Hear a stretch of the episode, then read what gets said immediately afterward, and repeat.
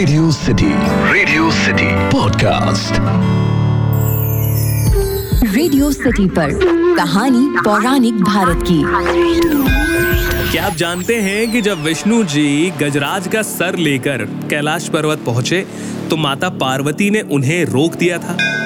Radio city पर अखिल के साथ हैं आप और यह है कहानी पौराणिक भारत की। एक ऐसा पॉडकास्ट जहाँ मैं आपके लिए रामायण, महाभारत, पुराण, लोकगीत इत्यादि से किस्से कहानियाँ लेकर आता हूँ। और आज की ये जो कहानी है, ये आपको गणेश पुराण के सातवें अध्याय में मिलेगी।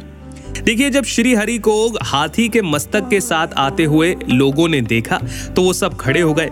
जब पार्वती जी को यह पता चला कि शिशु के धड़ पर हाथी का मस्तक जोड़ा जाएगा तो वो और ज़्यादा व्याकुल हो गई। उन्होंने कहा, जनार्दन, तुम मेरे पुत्र को पशु बना देना चाहते हो। अवश्य ही इसका वध तुम्हारे ही हाथों किया गया होगा, क्योंकि तुम किसी को सुखी नहीं देखना चाहते। मेरे शिशु होने के समाचार से तुम्हें भय हुआ होगा कि कहीं ये बड़ा होकर मेरी पदवी ही ना छीन ले। इसीलिए शनेश्वर के साथ मिलकर तुम यहाँ आए और फिर मेरे पुत्र का सर छिन्न भिन्न हो गया। ये सब तुम्हारी ही चाल थी ना?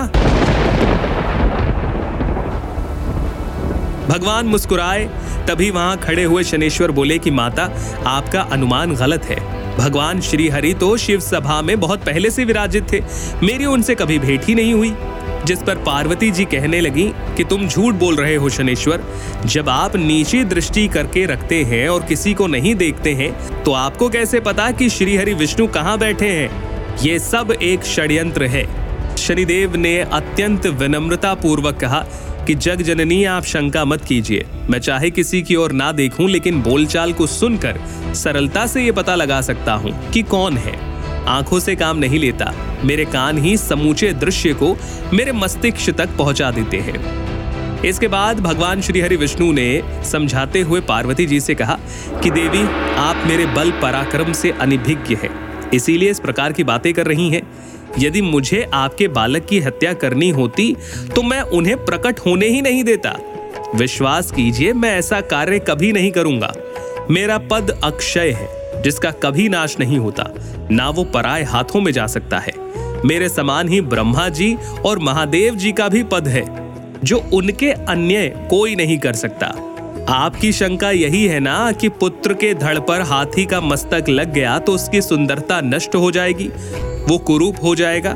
तो मैं आपको यह आश्वासन देता हूँ कि जब आपके पुत्र के धड़ पर हाथी का मस्तक लगेगा तो वो अत्यंत दिव्य और भव्य प्रतीत होगा। उसकी सुंदरता अद्वितीय होगी, दर्शनीय होगी।